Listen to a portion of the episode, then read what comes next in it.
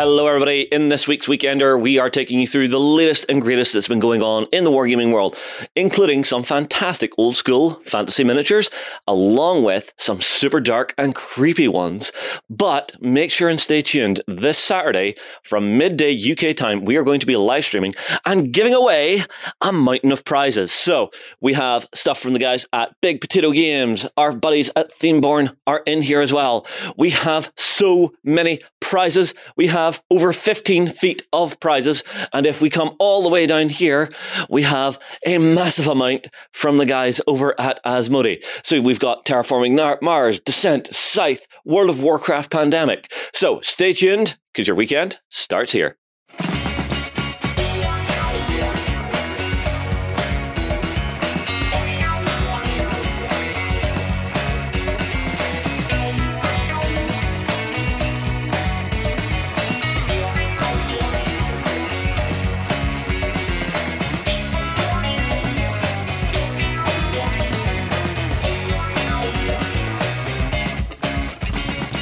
Hello, everybody, and welcome to the Weekender. I am taking on the role of Jerry for this week. I'm not as big and not as beardy, but Justin's doing all the work for us on that front and yes, sporting that I amazing. Think, I think I'm more beardy now. You it's are, just yes, glorious yeah. that that addition to your face you've got going on there. Yeah. Only takes six months.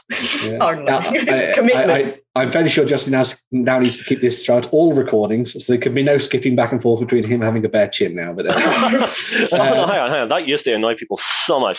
Some something when it was off, yeah. and then six months later it would go out. Whenever this is on, it's just like. Eh, eh, eh, no, what? Why? Huh? Don't trust exactly, this. Yeah. I don't trust uh, this. If you, if you hadn't guessed already, uh, I am joined this week uh, by Justin, by Free, and by John.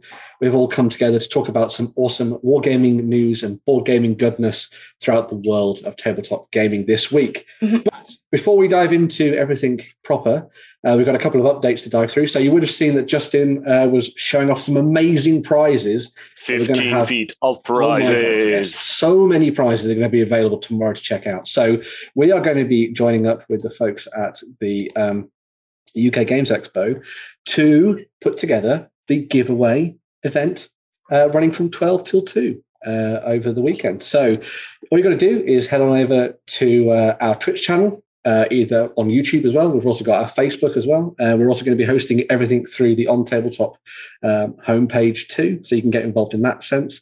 We're going to be giving away, as Justin was saying, loads and loads of board games. There are tons and tons from a whole range of different publishers, some of which we'll be talking to uh, as part of our, interviews throughout that two-hour show. Mm-hmm. some of them that have kindly donated them to give away to you, lovely folk, as well.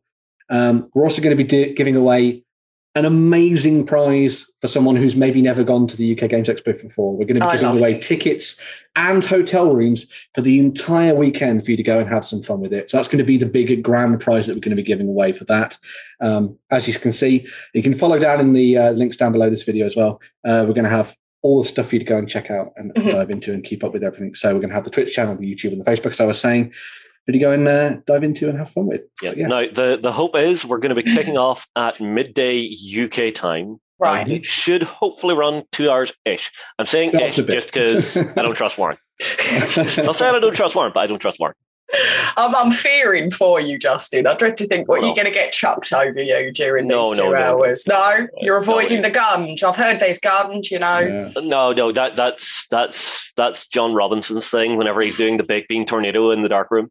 Yeah, guns guns was flirted, but I think we're stepping away from that, thankfully. Yeah, yeah. But there will be fun quizzes and everything for to dive into. Um, it's going to be a really jam packed show over those two hours, um, and yeah, should be good fun. It's going to be Justin, Warren, and Jerry hosting that one. So hopefully, sure. Hopefully, yeah. so long as nothing weird or wacky happens. Well, yes, that's true. Uh, and also, we'll say that we are going to be doing sort of interviews during the show, uh, mm-hmm. but all of the full interviews that are going that we're going to be sort of diving into with all the different uh, companies will be available later as well. So some really nice things to dive into, even if you missed the twelve till two slots, but you don't want to because of the prizes, obviously. Yes, and they they will be in in two hours. We have to give away everything. Yes. So it will be quite rapid fire. So be there or miss out. Mm-hmm. Yeah. Hey there or miss out. Nice. yeah. Uh, in addition to um, what we're going to be uh, doing with UK Games Expo on Saturday, on Sunday we have another big thing to do. So we are also going to be launching the Spring Clean Hobby Challenge, which is the big thing that we do every year. Yep. Uh, so with this, uh, all you've got to do with it is dig out all those old projects that you might have been sort of left to the wayside or whatever, and then you've got to get them out show us what you were going to be working with, and then turn it into something beautiful and amazing for this year. Um, as you can see, we're going to be giving away four £50 vouchers this time around with eight £25 runner up uh, prizes as well. So that's two for each of the different categories. Did I mention categories? Yes, we have categories. So, yes, there are four categories for you to get involved with. Um, so, there is best skill. Uh, this is based on the most skilled work, the br- most brilliant painting overall. We have best tutorial. So, we have the project system set nice. up so that you can dive into. And when you're stuck into that, you can sort of fill it out with all the sort of what, fors, and warehouse of how you brought all your miniatures to life. That's also very important. We also have best idea. So even if you don't get to the end of your amazing um, Spring Clean Challenge project, as long as you had a really fun and cool idea, this is where you can get some prizes that way. And then we have the best one of them, the Otter Pups, or as we call it, well, we, we do say Otter Pups, but it's actually also just junior member. Um, if you are under 16 and you want to dive in and have fun with this, then you can do that as well. Have fun put together some interesting projects with your kids, perhaps over this sort of springtime break. Mm-hmm. And uh, yeah, you could also win yourself some vouchers. And remember, um, if your kid wins it, it's not yours. It deserves to that is true. Yeah, that voucher is there. Yeah. I mean, it, it, it, you make it sound like their kids just getting put into like a, a sweatshop. Okay, you're going to paint this, and Daddy's going to get new toys. Yes. Bring both the All of those things. Um, so, yeah, so the challenge is going to run uh, from the 20th of March, so the start of spring, springtime on Sunday, all the way through to the 21st of June. So you have a load of time to get involved with this. And I just want to show these are some of the projects that we have had in the past. As you can see, three plus seven pages worth of projects that people have been working on. Uh, it's a very simple thing uh, for you to sign up and get this sorted out. So let's go back to this again for a second. So yeah, all you got to do is start a project, click, go to the drop down menu and click the spring cleaning hobby challenge, and away you go. You'll nice. be ready to get stuck in and have fun with it. I know that uh, usually us on the team tend to do something with this. Uh, I'm going to probably dig out some Tyranids that I've had sitting around for a really long time because I really wanted to paint some Tyranids. And I think I might break those out and start painting those. Anyone else have any uh, sort of uh, visions of what they want to do with the Spring Clean Challenge? I mean, John looks hurt at the moment. uh, see, he's always doing hobby. Me, on the other hand, is just like, uh, might actually just spring clean my house. Oh, nice! no, Win-win. cheating, cheating. yeah, that's I'll, cheating. Yeah. I, Justin, I, I will lay down the gauntlet to you then, Justin. Oh crap! Not, and, and we're doing this. We're doing this on front stage as well, which is even better because other people will know. I challenge you, right, to, to get 1500 points of your Space Marine army finished. Is it I need to find my Space Marine army. I have no idea where it is. The first part of the challenge is finding them. Mm. can't, like can't you just bring back you the, had, the German a, tanks that are no, yours that you were meant no, to do the camel pattern on no, I never saw again? No, no. This is your challenge, Justin. Because you you had a good color scheme you were working on, and I want I to see an army of that. So okay. I want you to do that. And come on, it's until June, right? All right. Yeah, we've got time. So fifteen hundred points of that Space Marine army points. finished. Yes. If you if you do it, if you manage to pull it off, I will delay your birthday present and I will buy you an Imperial Knight for your army. That's tempting so the, so hang on, the reward for my hard work is another model. More hard work. That's oh, my yeah, reward. more hard work. Yes. I'm also, I'm also going to lay down a challenge to free. Go on. I'm, I'm going to put I'm going to I'm going to put you in the ringer. So I want you to you know that amazing Witch King on Nazgul that you were working on? Yes. No. I want you to finish that for Okay. Again, you I like paint, Justin. I need to find. Exactly. Yeah. you don't have to pay any of the goblins or the orcs. You just have to paint the Nazgul and the Witch King, and I'll be cool. happy. So. Yeah. All right. I can do that. I can do that if I can find the Nazgul. Yeah, if I can find the Beast. Um, but what I do plan on doing is because I keep printing off 3D printing stuff, I'm going to get a bulk of it painted uh, because I keep tend to print things and put them to one side. I'm going to get quite a lot of it painted uh, and stop and put my 3D printing on pause for a moment. Mm. So that would yeah, be my plan. Cool indeed. Um, so yeah, if you want to get involved, uh, make sure to um, head on over to the article when it launches on Sunday. You follow all the instructions in there. And as I say, loads of amazing prizes in there if you do have a go at. And also, it's just a good reason to dive into all that um, those mounds of plastic and metal and resin that we have sitting around. I mean, the, the tire Well, shame is right as, there. As, as people are showing. But yeah, dive into all that and get it painted up. Um, there is one more announcement. Oh my God, we're giving you a panoply of announcements.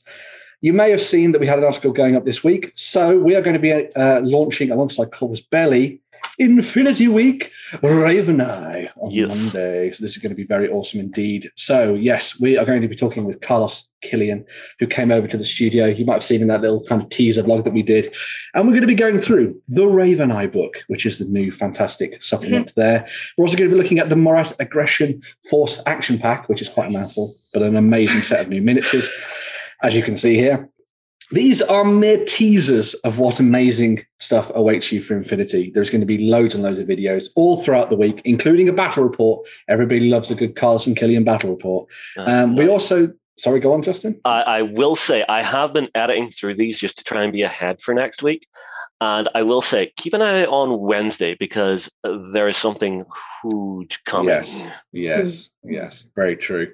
Um, and in addition to that, if you comment on any of those videos next week, you'll also be able to win yourself one of three Operation Crimson Stone battle packs. Um, so we're going to be giving away them in a similar fashion to we normally do. So we have one for YouTube, one for on tabletop, and an additional chance to win for our Cult of Game subscribers. So yes, Raven Eye Week is coming on Monday. Ooh, nice we're gonna do- excuse to get Yeah. into code one there, isn't Very it? true. Yeah. Mhm. And we're going to give you a little tiny teaser of that before we're back in a little second. Comment on our Raven Eye Week videos for your chance to win Operation Crimson Stone. We'll be choosing three winners one from the comments on YouTube, one from OnTabletop.com, and our Cult of Games members get an extra chance to win.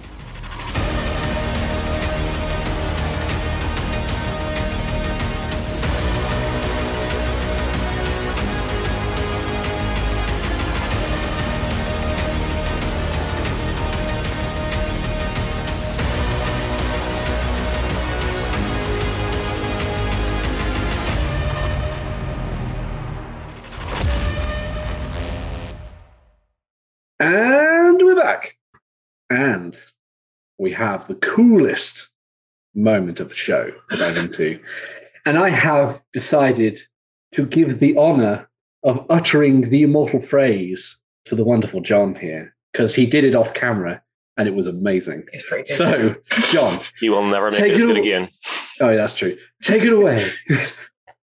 Time for Indie of the Week. Oh, God, that was There that he is. gave That's chills. good. Oh, Yeah, it was. God, I love that. yeah. Mm. That little earworm. Yeah. So uh, this week, I have chosen the indie, uh, and I've decided to go particularly uh, sort of weird and old hammer with Creative Sculpt Studio. So let's have a peek at this. So Creative Sculpt Studio. Can you see this? Can Can you do. see the show? Right. Yes.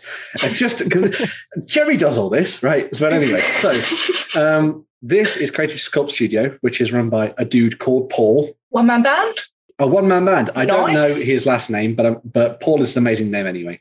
Uh, and the idea is that uh, Paul has been sculpting miniatures for many, many, many years and does them for a range of different companies, but also for himself. So he's a sculptor for hire, but also does all his own own stuff as well, uh, based around the Dark Hollow, Dark Hollow Miniatures collection, as you can see just at the top there. So this collection uh, is broken down into a whole range of different elements.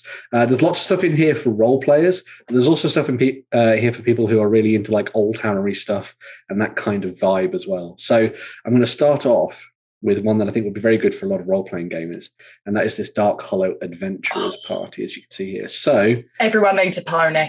Everybody Exactly. needs a pony. Yeah. every adventuring party needs a pony. In, I mean, you, then you need something to carry away all the stuff you've stole off the dead bodies. all the loot. All the loot, yeah, yeah. Uh, but in this, obviously, you've got your sort of standard stuff. So you've got your kind of wizard leading the party and sort of going off into strange dungeons, leading halflings to their doom. hmm You've got the sort of ranger rogue style character there that could be an elf, could be a human if you wanted to, maybe even like a drow as well. All very nice too. And then you've got your classics here. So you've got kind of like your heavily armored knight or a paladin perhaps as well. A little tiny sneaky halfling rogue. so was really nice. A sort of a dwarf cleric. That tends to be the one that everyone goes to, sort of Yeah. archetypally when it comes to D and D. And then your fantastic female fantasy barbarian as well, which I think is pretty cool. I really like how the poses aren't just static, aren't they just in Yes. one place? They're all in different movements as well, especially the last one and the wizard at the front. Mm. They're very Yeah. different looking. The rogue does have one of my big bugbears. Go on, Not the rogue, sorry, the the archer. Oh, oh, yeah. top right. Yeah, you know it's drawn back, but there's no arrow. You can put an arrow in. Yeah, put I don't know. It's, it's one of my bugbears on miniatures. Whenever you Sculpt see an it, arrow. Sculpt an arrow. It's not a big deal, Justin. Just, All just, right. just do it. Just do it. Some bow rigging. it's just a bugbear I have. But no, it's, it's a nice little set, I think, for people who are starting out. And you can also see initially, like, well, especially this is especially why I was drawn to this, is that all of this stuff is sort of traditionally hand sculpted. So Mm. you've got the the old school greens that you'd normally Mm. see in sort of um, The three Old. ups. yeah, and those kind of three ups and that kind of stuff. So it's really nice stuff here, sort of like to get you started with things, and pretty cheap as well. when you think about Yeah. It's quite nice. So yeah, You it's quite a good few stuff, man. sets. Yeah. So you've got your nice little adventuring party there. I'm going to make everybody sick. Yeah.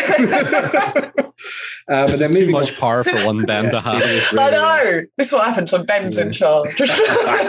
I'll make you ill watching the weekend. Uh, but another one of the sets that I've written. So Dark Hollow Dwellers is kind of like the main way that this sort of comes together. Mhm. And this shows off all the like really weird and wonderful stuff that um, Paul has been working on. So if you see anything in particular that you want me to talk about or show off, Can you look at those minions there, Ben? this one, The, here, the third one. There's a The third moon one. with legs. the third one, the minions. What? Ah, yes, I see. it. go. Right here we go. Haha. I know what I'm doing. I can I can navigate this. Oh, that, you know, top right just looks like Plank from Ed, Ed, and Eddie has had a bit of a hard time. He's retired. He's uh, gone to the Wizard's Castle now. Oh, it's a little fishy. Catfish! Yeah. That's almost a catfish. He just trolls everybody on the internet online. That's what he does. Yeah, that's what he does. Oh, the moon with legs is great. You can imagine he just yeah. looks like he just doesn't want to do his job. You know, he lives in a wizard's castle when you're telling him, oh, for God's sake, where you got to go? Sun's Yeah. going down. Sorry. This this reminds me of a, a game I wanted to make where it would be wizards arguing about which minion was the best, Mhm. and then each player is essentially the wizard sending out his preferred type of miniatures. Yeah, these Or all like belong in a, tokens. A wizard's castle, don't they? Yeah, Yeah. so po- Pokemon with wizards. Yeah. Yeah. Oh, can you- Wizards, yeah. Can you imagine the the guy in the bottom right? He's uh, he's always carrying something. Don't know what it is. You don't know. He does. He's just always got something in his face. Master, He's I always found the something. thrills you were looking for. Yeah. Please don't hit me. you can you can definitely see like where the influence of sort of old school Warhammer's coming for these because the, Mm. these are all the kind of familiars that you would have seen if you were diving into sort of classic chaos armies from back in the day in Warhammer. These are all the sort of things that will pop up in kind of like the margins of uh, a Mordheim book, for example, as well. I mean, you could imagine that sort of hopping around the streets of Mordheim, uh, delivering warpstone to people as you were sort of pottering about. But, yeah. See, I imagine that one's one that just annoyed the wizard, and it's just went, "You will be a small walking cauldron now, Yeah. You are now my chamber pot." yeah, this guy. Can I sell you some mushrooms? This guy in the top right. That's this is where he's going. Yeah, wait, wait, I can't say it. This one's also. I like this one because this one's got like a little bit more of a sci-fi vibe. that to it. is very sci-fi like. Yeah, It's either like a little tiny sort of wooden automaton, or it's something that kind of like it's the servant, like a little tiny servitor style creature. Yeah, Depends how you paint it. I feel like it needs a wind-up key in its back. Yes. Mm. that would be yeah. cool. That'd be a great idea. Yeah. And then you've got this guy who's carrying the wizard's staff. Obviously, Yeah. Or, he's or been paintbrush. relegated, or a paintbrush. Oh my god, that'd be a lovely. Oh, Yeah. that's great. You And need to buy that. A baby Cthulhu. Baby Baby Cthulhu. Cthulhu, yeah, yeah. He just Baba plays Cthulhu. fetch. He just cute, plays a fetch, cute, basically. a cute Cthulhu, maybe. The be- eyes just do a lot, don't they? You Yeah. just see the little sparkly eye and it suddenly becomes adorable. I'm, I'm just waiting to see Rick Sanchez. this this needs to be uh, the prize for like a painting competition or something. Definitely. Ev- Everybody gets one of those, like painted in gold, silver, and bronze. Ah, that's awesome. Well, if you ever wanted to do a painting challenge, everybody Yeah, paints yeah, the same right. mini. Yeah. Mm. Um, but like for example, there. So that's obviously sort of breaking down little individual sort of sets and minutes and stuff. I'm just going to bring up bring up some of these because there's some amazing stuff. And this is fairly exhaustive when it comes to kind of like traditional D and D style monsters. that and kind of hobgoblin. thing. The hobgoblin. I'll, I'll open the hobgoblin yeah. as well. Let's look at that Hobgoblin first for back. you, Justin. Thank you. Are. Yes. Yeah, That's look how cool awesome. that is. Yeah. You like it? ah, big zoomy in picture. That's great. I love the sort of old school red skull on the shield as well. I think that's very, really nice. it's very little like you know the PS1 game MediEvil. Yeah. Yes. Yay! yeah. Yeah. Yeah. You have been given tattoos another are great. chance to be the hero instead of being shot in the eye. Yeah. They're great. So uh, this is this is actually an, an important thing to mention as well. So a lot of the miniatures are done in metal, but they also do resins and that kind of thing Oh, too, okay. which is quite nice. But um, yeah, so it- Oh, it's a lot of sort of more traditional materials than you would have thought, which is quite good. I love a Um, and again, you get that really Oh, nice the sort of ha- yeah, you get that really nice kind of like hand sculpted feel to all of this stuff, which I think is really good. Like you could like that feels like it's been made by the fingers and thumbs of somebody at a table somewhere, which I think is really cool. And it means that you get all this this kind of character built into the faces and the expressions and that kind of thing. Mhm. I think a little bit more maybe than the CAD stuff that we see uh, nowadays. Not to you know diminish anyone who sculpts in, in digital mediums and that kind of thing, but uh, I think there's something quite nice about the sort of more traditional Natural looking. material. Yeah. You and me have had this debate before, Ben. I prefer CAD. You prefer hand I know, I know. what about you, John? What do you prefer? Do you, do you like the digital stuff or do you like the old school? They it could it could be either to me because Yeah. as long as the miniature just catches my Speaks, eye, yeah. it doesn't matter how it's Yeah. designed. Yeah. Oh man, he's just saying, "Hey guys." he does. He looks Well, harmless, doesn't he? Yeah. I've always wanted to role play a bugbear in a in a D and D game Mm. and just be like this massive misunderstood monster. That's what I love about Minotaurs. All I So want that's to do is make some friends. Oh. also got this one as well. A You massive are. eye tyrant or sort of beholder, old, old Yeah, school looking there as well. Yeah, Amazing stuff definitely. But um, let's see what. I've- Oh yes, this one's amazing. So this is like uh, you know, like a, Hulk. Yeah. So in D and D they have Amber Hulks, I think they're called, or Umber Hulks, and this is kind of like a take on that. So it's like a big, huge chitinous beast with big claws and fangs and things like that. So they've really dived into the idea of like making all the kind of weird D and D monsters Yeah. that were almost sketched by Gygax and his friends in the old sort of D and D manuals and that kind of thing. So it was a really nice little touch. I was going to say it's literally a bugbear. Uh, yes. I see what you did there. I see you did. We'll look at the dragon in a second because I just want to go up to these because here's a few more of those minions for you Oh. three. Mhm. I, I think these are great. These are fantastic. I could Let's see probably if I do come up with a story Ah, with go. All right. all of these in a wizard's tower. In a wizard's tower, you know, they're very easy to. Yeah. This guy with all the eyes on him. That's the cutest little spider. Has I'm got a an arachnophobic. I do not want it. Get it away from me. Oh, I'm gonna make this. I'm just gonna make this big. Can we blow this up for Justin and stick it on his wall? He just No, looks like no, he's trying to sell you insurance. His little face. Although the, the worst tooth fairy ever. Yeah. Two year warranty on your car insurance. Oh, I'm, oh God, I'm just starting to hear go compare. Go compare. That hand. this In the bottom right sings. singing Yeah. Yeah, yeah, That's yeah. petrifying. That that hand is scary.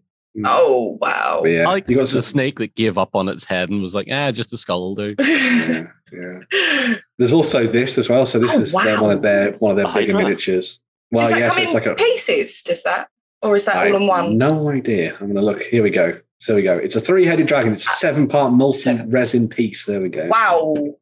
One, Very 21 cool. centimeters in length. Mm, it's a big boy. That is huge. Oh, Coming out good- very good for a nice big centerpiece. That yeah, is- very much so. Nice three-headed dragon. I like that the heads are all different as well. So you've Yeah. got the more traditional head, and then you've got the slightly more mutated versions at the same Yeah. time. Mm, It, it, it it's kind of like the, the old meme where you've got the two regular heads and the last one just looks like a bit of a derp. Mhm. a bit of a derp. There we Yeah. go. That's- They'll all grow up together. They can actually. uh, so yeah, so we've also got this stuff. So also got again a little bit more sort of dungeon delving things. So I'll just take a look at one of these. This one here for this one. So, Mm. so yeah, you've got some more dungeon fiends. As you can see, you've got the, the little hobgoblin and stuff that you've seen in the last one, alongside some of the other sort of spirits and things that you might run Oh, into. That's snail though. I was just saying this. Yeah, the snail's great. The the paintwork on that shell is The shell. gorgeous. Yeah. I think, I think that's that's one of the nice things I think about this range in general is that every single one of the pages we've been onto with this, when we're looking through this indie, everyone's been like, "Oh my god, look at that! Oh my god, look at that!" And I think that's that's something that really indicative of Paul's sculpting style and things that Yeah. it kind of draws the eye to individual things. I mean, that's The Clearly- gelatinous guy. Yeah. it's like Slimer when he was a bit more hench. During his gym bro phase. During his gym work, right? Well, I mean, Do you during, even during his bro? hunter phase, phase before he got you know, chunky. and then you've got slightly more weird, manky, undead creatures and things like that, as well, Mhm. which we're going to look at in a second as well. And then this amazing ghost, but yeah, very cool. Nice. nice little troll. I do Yes. like that even though it's traditional sculpts, they're being painted in the modern style. Yes, yeah, I think that's a really nice thing to kind of like set them off. No gob, well, were there goblin green bases? I didn't see any goblin green bases. No, no goblin green bases on these models. There um, so yes, we've also got the undead, as I was sort of mentioning there too. So we've got some really nice characters here. I'll just bring up a few. If you see any that you like, call out. Uh, Mungo Sick. up the top. Mungo. Oh, Mungo. There we go. The undead pint. Let's open him. Mungo. We got one, John. It's the one that you've. you Oh, I love Oh. these names. Yeah. Hans. Let's open Heinrich Jethro Zemina. and Henrik. Let's look at those then, shall we? Yeah. We got Bill. the Bill. Bill. Bill. Bill the blacksmith. There. Very cool. I like the fact that it's this is probably like a town that's all just dead. Yeah. And they- They've carried on about their jobs, kept the going a little bit World of going. Warcraft. They're all dead, Yeah. but they don't actually realize it, so they're Exactly, just doing yeah. their thing. Yeah. Yeah. But what's I, the thing I like about these ones in particular is that you could paint them up in like I think three different ways. Hmm. You can either paint them as kind of zombies and add loads of blood into the mix. Or you could go for that slightly more sort of emaciated, bone-like, sort of almost brittle feel. Power it to the Caribbean kind of Yeah, thing. yeah. Yeah. Or go completely like to the other end of the scale and just do them as ghosts and just do them all on that weird Oh, ectoplasm yeah. look with like Yeah, blues you or blues some or greens or something. There's ethereal paints to them. Yeah. Mm. That'd be Here's here's yours one, Justin. Oh, look at Mungo. Mungo. Mungo. So he was the guy on the other one, wasn't he? Was he the guy in the pack? Yeah, yeah. So we saw him in the Yeah. top painted up as well. But yeah, that's amazing. I love that. I like that that all the details have been worked into this. So you can see that kind of like twisted, contorted spine coming up the back and everything as well. Mhm. Really nice. And then the eye popping out of his head. Everyone needs a good eye popping. That's Yeah. that's a thing, right? You know. Yeah. Yeah, yeah. We've Jethro has boundary issues and he's related to anger. I love that we're giving a family background of these guys. It's Let's fantastic. find Angus. Then did we bring up? We didn't bring up Angus. Let's bring Angus up. Mm. Where's Angus? Let's find Angus. I can't see Angus. Where's Angus? Slow down. Probably on the product. more. More Who are you, Angus? I'm going slowly now, Justin. It's okay. I will find you and I will go off Hans, to the world. Carl, Franz, Oh, what? Oh, I think we, uh, maybe maybe we don't. We're never gonna That's- meet that- Angus. It looks like it when it went to more products. It looked like it flipped around because there's He Mungo. did. Mungo's the. Ah, weird. Anyway, right. Oddness. Yeah, but anyway, so there's So Jethro. Jethro, he's got boundary issues. Yeah. I mean, you kind of imagine him just going, Looks "You're like off my hugger. land." He looks like a hugger. It Yeah. looks like a Taking boundaries, yeah. It's okay to step over the line. Yeah. So I should also point out. So uh, obviously, I haven't really talked about scale yet. I mean, Paul works in all sorts of different scales, but most of these have been done in kind of like 28 to 32 mil. So it's kind of classically, heroically, fantasy proportioned and that kind of thing, which is quite Mhm. nice. Henrik the Miner there as well. That's all right. He's armless. We are puntastic today. Yes, yes, yes. Yeah, I'm just going to close a few of these so we can move on. So we also have this thing as well. So we've got the monstrous encounters. Ooh. Mm. So this kind of throws in a few of the sort of slightly weird and wonderful things that um, they worked on as well. So obviously we've got the dragon there that we've seen before, but you also then have all these little tiny, like weird little um, sort of Snaily creatures, on creatures. snails, which I think is just fantastic. I mean, you've got odd. uh, uh, these in particular are just like I don't know. I want it. I want. Cyril, I'm having him. enraged son of Jill Atlas Bob. I do love that they've had it embedded a family tree in these guys. It's Yes. fantastic. Yeah. But look how cool is that guy? oh, that's brill. Like, yeah, Yeah, but like is, that's is he coming or going? just living his best life. Just you can never know. question it. Yeah, yeah. Like, imagine you were putting together a chaos army, and you were like, "Who's your champion? Oh, is it that big guy, in the massive arm, the massive Yes. on the back of that warhorse? No, it's him, This the little guy tiny guy. comes in slowly on the snail. I Uh, mean, hang on. You, you've got to watch out for the little ones. They're vicious. They'll be ankle biting you. yeah, yeah, yeah. They'll have your kneecaps. That's what they call it. Well, yeah, my, my D&D character does that. Yeah. oh, I really like snails as mounts. Mm, I think it's a really They're cool idea. Yeah. Yeah. And as they like a lot of these things have been designed for role playing and stuff, but I think a lot of this stuff in particular um, works really nicely for those people trying to make sort of old hammer style armies. Because a lot of times you can get your hands on a lot of the old plastics and things, but the Yeah. metals are a little bit harder to find and they're usually a bit pricey. Mm. So looking at stuff like this enables you to dive into maybe an old chaos army or something a little bit different, maybe Skaven or Undead or something like that, and put together some really interesting forces made up of interesting new models from a, a, a creator rather than Mm. just having to run the old Citadel ones and that kind of thing. So How cool is that? Gelatinous Gelatinous He looks so grumpy with his. He's pint. retired, hasn't he? He's he's done. He's out of the game. This I'm drying out. He's, he's he's tired. I'm done. Yeah, that's very cool. Yeah. Mhm. We've also had these Chaos Warriors. So this is a slightly more sort of badass, um, kicking ass style uh, Chaos miniatures and that kind of thing. So let's just look at let's look at the whole warband. There we go. So we've got that's the whole set of them all together. Oh, Again, going for that slightly more sort of old school look and feel Mhm. to them. Mm. Um, I think Paul was saying on in in kind of like the about me section of his page, this is the kind of stuff that he loved making when he was younger, and so that's kind of filtered through into sort of what he's been doing now as the sort of range has grown and developed and that kind of thing too. Um, and I think it's really awesome because this kind of gives the appearance of again old hammer style chaos war bands that weren't just made up of like followers of one god they were made up of all different types of characters Mhm. that came together and sort of battled for supremacy on the tabletop and things I so mean, This one set, instant warband for Frostgrave. yep yeah. very much so yeah Yeah. a really quirky weird one definitely that'd be really cool yeah um so yeah so loads of awesome stuff in there i think this one's pretty nice as well Is that a scorpion tail, or is that Yeah. coming from that? Yeah, yeah. or is that coming from the sword?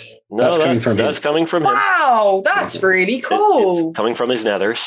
Yeah. and you've got that classic sort of bird-headed look to a Tzeentchian sort of warrior with that kind of almost magical crystal sword as well, which I think is really nice.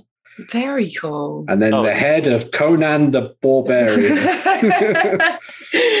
I'm all right. It's only a flesh wound. Yeah, I think that's pretty awesome. That's Pretty really stuff, cool. Yeah. Uh, just want to bring a few more little bits and pieces here as well before we finish up as well. So, as I say, they do a little bit of scenery too. So, you've got a couple of extra pieces here. Got that sarcophagus that we saw as part of the undead collection, which has got the little creepy hand opening up the tomb so it can climb out and stuff. I think it's really nice. It's got a little sort of sigil or crest on the side of it as Yeah. well. A very nice little piece there. But good for you. Good if you're putting together kind of like an Yes, undead scenario in a D and D game or something. Mhm. Or if you're maybe doing some 7 TV, doing Oh, yeah. Dracula, Dead and Loving Very It. true. Yeah. You've also got this, which is the evil totem, which I think is really nice. That's If- very cool. Yeah, so head's been cut off, stuck on the end, no legs, all the blood in the world, and clearly been attacked by something that's a little bit goblinoid, I'd like to think, because of a little kind of bad moon there as well. And he's I- clutching his last will and testament in his arm there. Like, See, I don't know. I, I imagine he's been in a horrible accident and the goblin just came along and went, Sorry, I can fix it. I can fix it. I can fix it. I can fix it. Are you saying this is a goblin surgery table? Is that what you yeah, the goblin, the goblin tried to help, the goblin failed. Yeah. Yeah. and then I couldn't go without talking about this as well. So we have the dwarf slayer, the dwarf Oh. giant slayer. So Oh, yeah, I do really like awesome. this. That Yeah. giant head alone is friggin' fantastic. That's Uh-huh. great. never Love mind. the fact he's got a lip ring in. never mind flipping the bird. You know. Yeah, I mean, yeah. That's awesome, isn't it? that's what you imagine Gotrek's like after he's killed someone. It's just like, yeah, got it. That is the picture of pure job satisfaction. if your job doesn't make you feel like a dwarf slayer, you're in the wrong job. You said I couldn't do it. but yeah, I think that's pretty impressive, especially if, like a little vignette or something if you want to dive into and play around with that. yeah. Comes with the metal metal dwarf on the top and then the resin giant's head as well underneath, which I think is, as, as John was saying there, I think the, the giant's head in particular is just phenomenal. I think that's I want to see the giant before he gets beheaded. Yeah. Just saying, just saying. Maybe maybe Paul will do that for you. Maybe maybe he'll do that for you. Uh, there was another thing I wanted to talk about as well. So we've also got, as I said, um, Paul does uh, kind of uh, commission sculpts that kind of thing as well. Um, so he works for a whole bunch of different companies and things. So if you are a company out there that's looking to try and sort of get some miniatures done for a game or something, or you just like the idea of having something commissioned for your own range or something, maybe give uh, Paul a go and see what you think because he's got a little contact page there for you to dive into and have fun with. Coolness. And then there's a nice little about page as well, talking about some of the stuff that Paul's done in the past and the different companies and things that he's worked with and some of the influences. Wow. Mm. He scales all different sizes, doesn't he? Yeah, so he's worked in six all the way up until Wow. 90 millimeter, which is amazing. So yeah, very And cool. bigger. Yeah, I also want to point out as well that recently, so this isn't available at the moment, but Paul, there you go, Paul Smith did, um, well, or does a lot of um, uh, Kickstarters, Mhm. uh, working on different miniatures and things. This was the latest one that was done. Uh, that's going to be fulfilling in uh, July there. So if you're interested in checking out some of these miniatures before they appear on the actual web store itself, then uh, you can check out the Kickstarter and things That that Paul is does. Is Grim, cool. isn't it? So yeah, there that's, we that, that face in the, the main body is horrifying. Yeah. Yeah, that's, that's brutally gorgeous. I think would be the best way to say He's it. asking to be Mm. stabbed in the mouth, though, isn't it? Yeah. Just- But yeah. So if you are interested, uh, head on over to creativesculptstudio.com and have a look at it. Dive into the dark, hollow miniatures range and have fun with it. And uh, tell us what you pick up from there because I'd be interested to see what people have been thinking about it. But yeah, very cool stuff there. Mhm. Uh, I said very cool. There we go. I got it in. My meme is, my meme is complete. so uh, that was Indie of the Week. I hope you enjoyed that one. Uh, we're going to take a little bit of a break and then we're going to be back to dive into all sorts of amazing tabletop gaming news. Coming to you from the center of Northwestern Europe. Covering board games, war games, card games, and all that sh- you love. It's the m- news. Hello, everybody, and we're back for some amazing tabletop gaming news. Uh, hmm, there's been some fun stuff happening, uh, and I'm going to be kicking things off by talking about Micro Art Studio and their new range of very nice pre-painted, pre-colored terrain. So let's dive in and show that off. So yes, their new terrain uh, has been sort of designed so that it matches up with the aesthetic of the rest of their Infinity stuff. Um, all of it is HDF, so it's the Nice. sort of um, traditional kind of like wooden terrain that everyone will be very, very familiar with. But the big thing with this stuff is that, as you can see here, all of it is obviously pre-colored and Wow. then pre-detailed with all the sticker panels and everything on the sides of it. Which I think is really awesome. I love Um, the billboard stuff on the bus. Yeah. So they've done some really nice stuff. That, like all of these kind of like little accessories are all available. Things like these kind of um, roadblocks and that kind of stuff is all there. All of these things as part of their kind of like resin collection, that kind of thing. Mhm. But a lot of a lot of the sort of larger pieces are all available individually uh, in this new pre-colored format. Uh, and as you can see here, they do some really large pieces and then some really smaller ones, some smaller ones as well. So this is just one of them, and it shows off exactly what they do with this. So all the sort of outside panels and things have got that kind of color attached to them. And then on the interiors, you've also got some element, different elements there too. Um, there's still some areas that you might want to come back to these and sort of finish them off with. I think like a lot of people tend to sort of put markers along the re- the sort of edges of these just to kind of like finish them off a little bit. Yeah. But I think in general, uh, because they're trying to make kind of like, as I say, that sort of pre-painted, easy to use and quick to get to the tabletop terrain, I think that's fine as it is. You don't need to go back to that. No. No, you I don't at all. good. Uh, they've also done like a few different styles. So Oh. obviously, this was the um, Kyoko three sort of style, which kind of very sort of traditional, kind of like Japanese style buildings, but with the sort of sci-fi aesthetic built on top of them. A little bit Mhm. from uh, from uh, Infinity. It's all modular as well, which is pretty cool. So you can play around with it, which is quite nice. Uh, and then you also have these ones here. So this could obviously be used in the one of their slightly more Japanese settings, but you could always take this and put it into pretty much ev- any other Yeah. uh, landscape, I reckon. Uh, it looks it looks like it's one of their modular buildings. yeah, yeah. So each, fit each blocks in blocks. yeah, Mm. so each of these can be sort of slotted together, and then you can put multiple ones on top of it as well, which is quite nice. The graffiti is a nice touch there. I love the graffiti on that. Yeah, I think it's really nice. Uh, you can see, I think, if you look, oh, that's not even any bigger, but you can see here as well that they kind of like added additional levels with the the stairs and things onto it, which I think is quite Yeah. nice because you Mhm. can move around the railings and things, which is quite good. Here's one of their very modular ones. So this is kind of designed as a little bit like a like a hab block, Mhm. or like the apartments and things. So you've got that one there, which is sort of done in the blue, again with all the texture detail and everything on the side of it. You've even got the little signs there, as you were saying, Justin, sort of bringing Mhm. attention to pes- specific Very areas and giving them a little bit of character. Mhm. Uh, and then you have this one here, which kind of breaks down into individual sections as well. Um, they've all been designed to like they work well with Infinity. So all of them have, have got lots of space inside. High to kind of- sci-fi. yeah, yeah, Yeah. They've got that vibe, but then also on like a gameplay na- uh, element as well. So like everything's been scaled and sized so that it works within the kind of um, is it the ITS format that they use, the Infinity Tournament System format. So they've done that, especially with some of the larger buildings. They've actually got objective rooms built into them and that kind of thing, which is quite good, I think. I So- like that they're doing the same cuts with or the same kits with different colors. Yes. Yes. Yeah, yeah. I think uh, it, I think it means that you can sort of play around with this a little bit more and just have fun with it and build a city quite quickly. Especially if you put it onto one of these um, the mats and things that you can get. Well, yeah. um, from a, a wide variety of different uh, providers at the moment as well. So Mhm.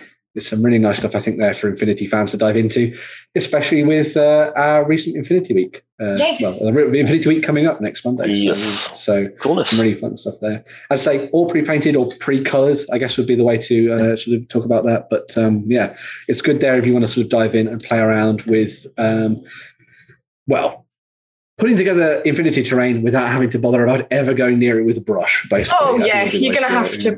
Put a lot of bright colours into your terrain, and you certainly don't need to.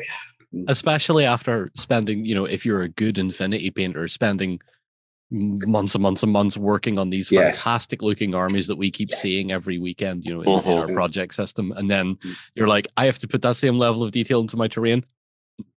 No. Yeah, I can't. I can't do that three with a three-inch brush. Yeah, exactly. Yeah. Yeah. But yeah, some amazing stuff there for Infinity. Uh, if you want to dive in and have fun with it, uh, free. You're going to take us off to a in a journey into. I, who would have thought that you would want to talk about Moonstone? Me! Uh, Oh, here I am with your weekly whimsy update. That's what I'm doing. So, um, Moonstone have got some new releases on their website. So, following on from their successful Kickstarter last year with the Horizon, there's some new minis, the expansion, and campaign flow in a fresh cohort of dark and twisted whimsical releases. So, starting from the top, as you've got there, you've got the new Horizon expansion that's on the store. So, this is chock a block full of content. So, this was part of last year's Kickstarter.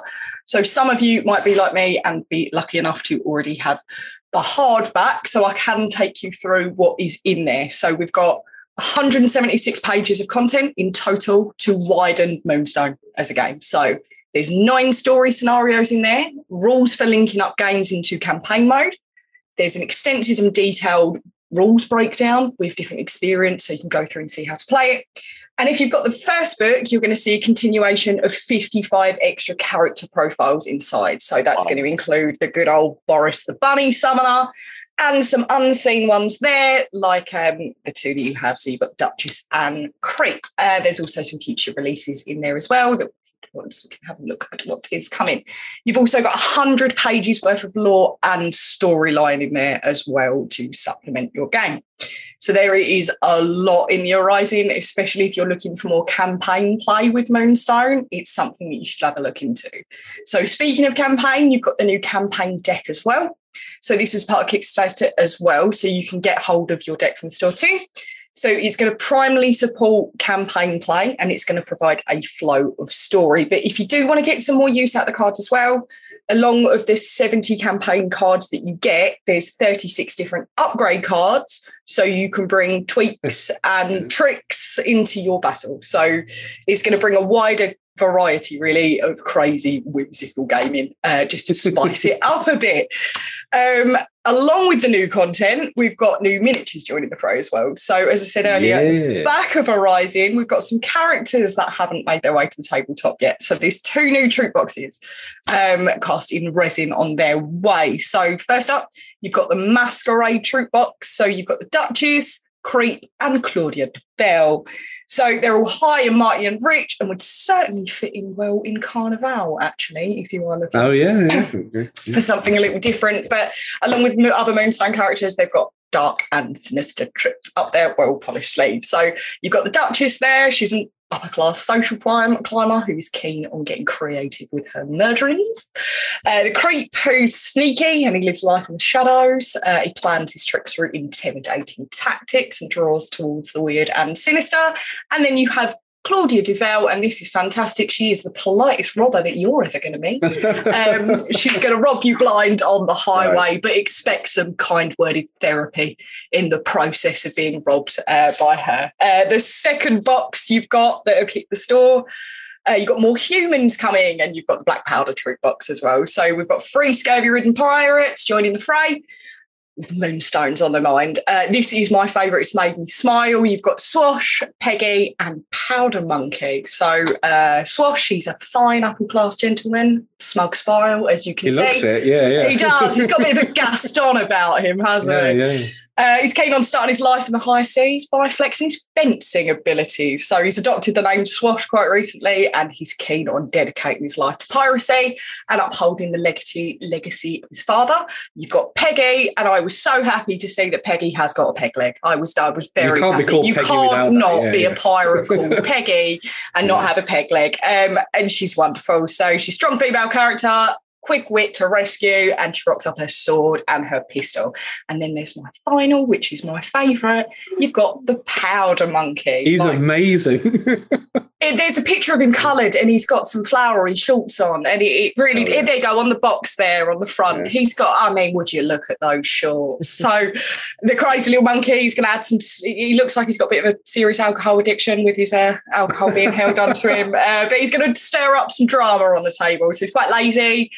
Very agile. He's got a barrel of bombs, so you're not going to be forgetting him anytime soon. And as I said, you can't, you have to paint those shorts extravagant as you possibly can. Definitely do, yeah. Yeah, so there's several releases over at Goblin King. If you do want to get on your Moonstone, there's loads of new products to dive into and loads to expand on the universe. So mm. quite cool to see what's going on at Moonstone. Very nice. Yeah. The thing that I quite like is what what Moonstone does and what Goblin King does is they put all the rules on the on the page. So if you if you're interested in the characters, you can go and just find out how they work before you buy them. So you can be like, ah, this would be a good fit for my particular, you know, warband or, or troop, for example. Then you can just have fun with it, which is quite nice. Yeah, that's what's fantastic about the, the books, the Arising book. You can have all of them deaded out, so you can just go through each page and see what kind of band you'd like to build. Um, Yeah. But they're, they're a lot of fun, Moonstone minis, when they drop. They're certainly whimsical. So I always look forward to seeing these uh, when they're released. So What if- You that's fun. You got you got one of these that you want to paint, John? Uh, is it Uh, is it Powder Monkey? No, oh, which one? Which one? uh, Which one? Peggy. Actually, Peggy, I Peggy, think that's Peggy's great, man. yeah. Yeah. Very nice. I'm, I'm a sucker for a good female character. So, Mhm. like, I painted Jada and I loved her. So Oh, Jada yeah, was yeah. I fantastic. love Peggy as well. Yeah. Although she actually reminds me of one of the strangest things I've ever seen on TV. Oh, no. Someone was on Pawn Stars and brought in a peg leg, which actually had a uh, a pistol built into it. How It- cool. It That's worked. pretty awesome. That's not odd. That's friggin' cool. That is cool. But it was literally like homebrew because when they were that. looking at it, they were going, "All right, so that came off a brown best to actually get the trigger mechanism to work." It's just like you're telling me somebody homebrewed a peg leg pistol. Cool. That's sweet. I would cut my leg off to have that. Please don't. That's some kind of like Final Fantasy stuff. That is. That is yeah, cool. Yeah, yeah. Right. Yeah. So some amazing uh, Moonstone releases there. Thank you very much, Free. That's very cool. I'm, I'm sure Jerry is kicking himself I that he's not here. It's really nice, actually, No, to no, be Jer- Jer- taking Jerry's not kicking himself.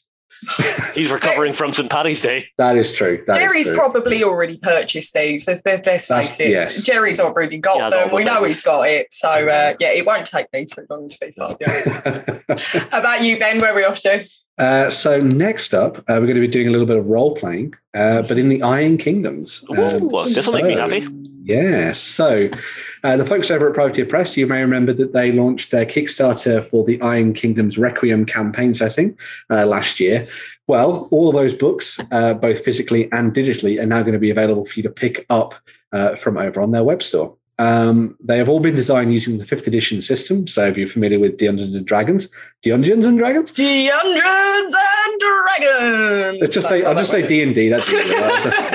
D ampersand D. Uh, so yeah, uh, they've all been designed with that in in mind. So it uses that sort of basic system, but then it builds on that with all the stuff that you would imagine from the world of Immoren and sort of the Iron Kingdoms, sort of throwing in things like the Trollkin and Warcasters and Warjacks and all that kind of stuff as well. So this went down a storm on Kickstarter last year. Everyone really enjoyed the fact that it was coming out and sort of breathed a little bit of life back into the Iron Kingdom system.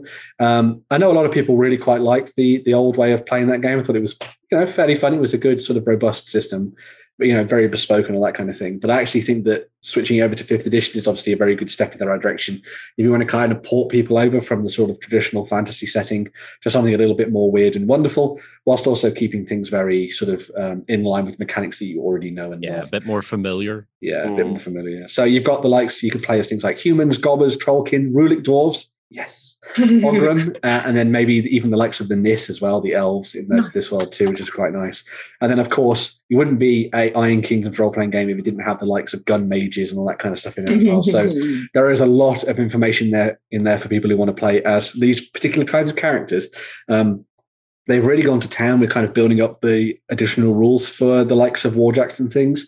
Um, so it uses sort of more traditional kind of like monster stats and stuff like that, but they put in loads of very sort of um, bespoke design mechanics so that everything feels very Iron Kingdoms, which I think is quite nice.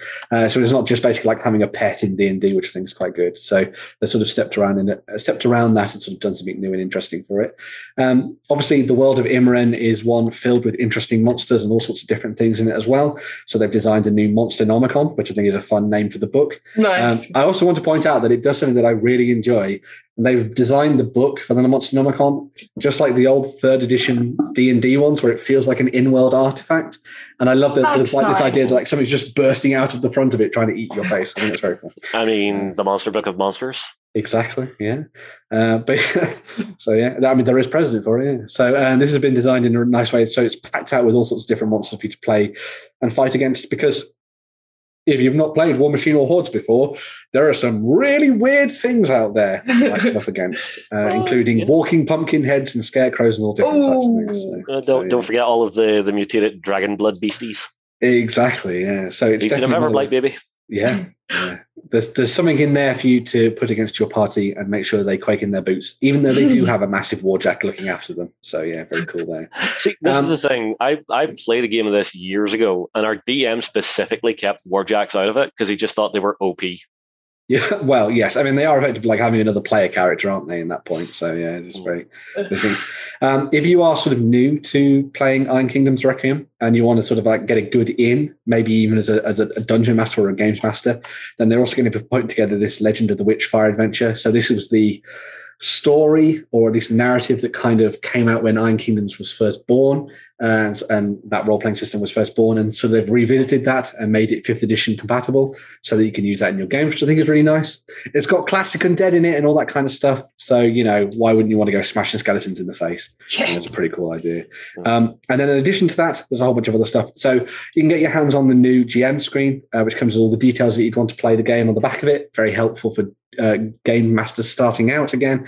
And then also, I'm going to open up their web store because there's a whole bunch of other stuff on there. Hopefully, this loads. It does. So, yes, as I said, uh, they've got the. No, I don't want to join your mailing list. Uh, we've, harsh, we, we've, we've got all the. Right uh, we've got all the. Um, I don't like pop ups, but damn it. Anyway, so we've got all the sort of physical books, but then we've also got the PDFs if you want to get those. They're about half the price of the Mm. sort of physical versions, which is quite nice. And they're Yeah. always good for references and that kind of thing. But then they also do these, which I think is really awesome. So if you like using Oh. miniatures, so if you want to dive into the Iron Kingdoms range and use those miniatures uh, to play out your games and stuff, they've designed all the sort of battle tiles for you to use, That's which I think is quite good. Uh, Just And then just you- because Jerry's not here, I have to say it. If you want to play role playing games the wrong way, exactly. Do you believe that? Do you truly? It's our week where we don't have to say it this week. no, no, no. I, he might not be here, but he's here in spirit.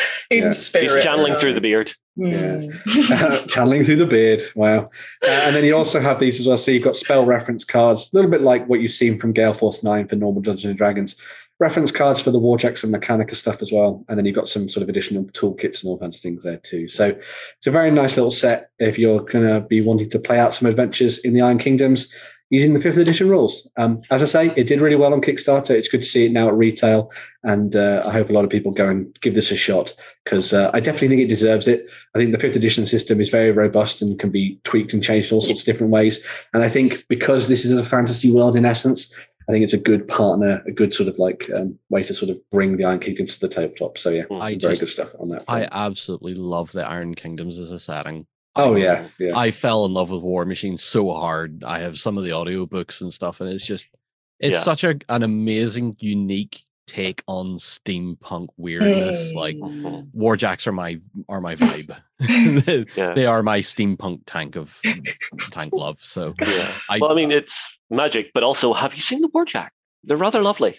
yeah, it's magic, but it's a magic powered tank that has the essentially the consciousness of a dog. Yeah. Like it's it's Yeah. great. It, it'll play fetch with you and punch the bad Yeah. guys. Dreamer.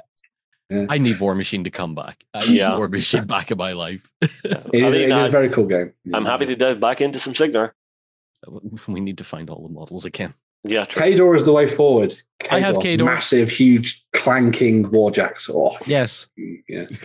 yeah. And they look even more like tanks than most things. So there we go. Why do you think I like them? yeah, yeah. Uh, so yeah, so stepping from one fantasy world to another, uh, free. I believe there's some new stuff coming out for Lord of the Rings, the Living Card game. Yeah, so I've been playing through Lord of the Rings Living Card Game recently, and after I've had the core box uh, for a mighty long time, it's really interesting for me to see the new releases that are being supported in the revised edition. So now starter decks have made their way out to release, and they're providing new ways for beginners to actually stand a chance against the unforgiving world of Lord of the Rings card game. So there's no new cards, um, but it's producing a thematic setup past the core box. So there's more ways for you to pitch in in a cooperative fashion. So there's four different sets. We've got the Dwarves of Durin, the Elves of Lorien, the Defenders of Gondor, and the Riders of Rohan. So all of which are incorporating a new play style and flexing particular themes um, in spheres of influence. So if you like a swan deck, Tiny pictures. I they're so small.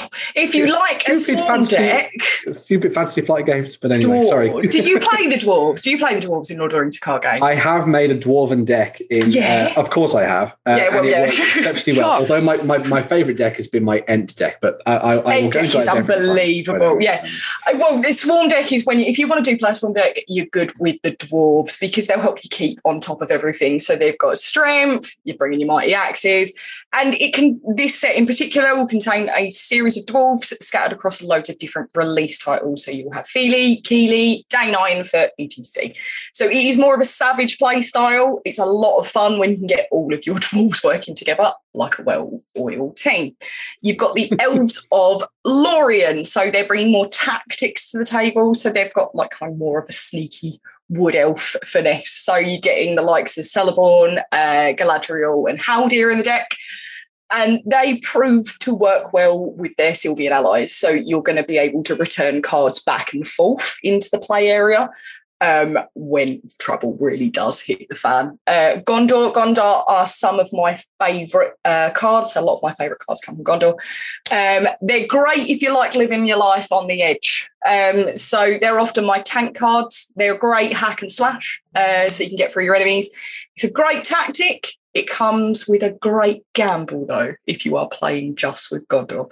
Uh, you can sometimes overrun the prestige of Gondor, and you're going to need some tactics behind your front line um, to stop you being completely knocked out by uh, the Dark Forces. But if you do it right, the payoff is incredibly rewarding. Um, and if you're in trouble, Rohan will certainly answer as well. So they've got cavalry based tactics. Uh, Riders of Rohan play really well with tactical play. So they are hard hitters, but they're more hit and run.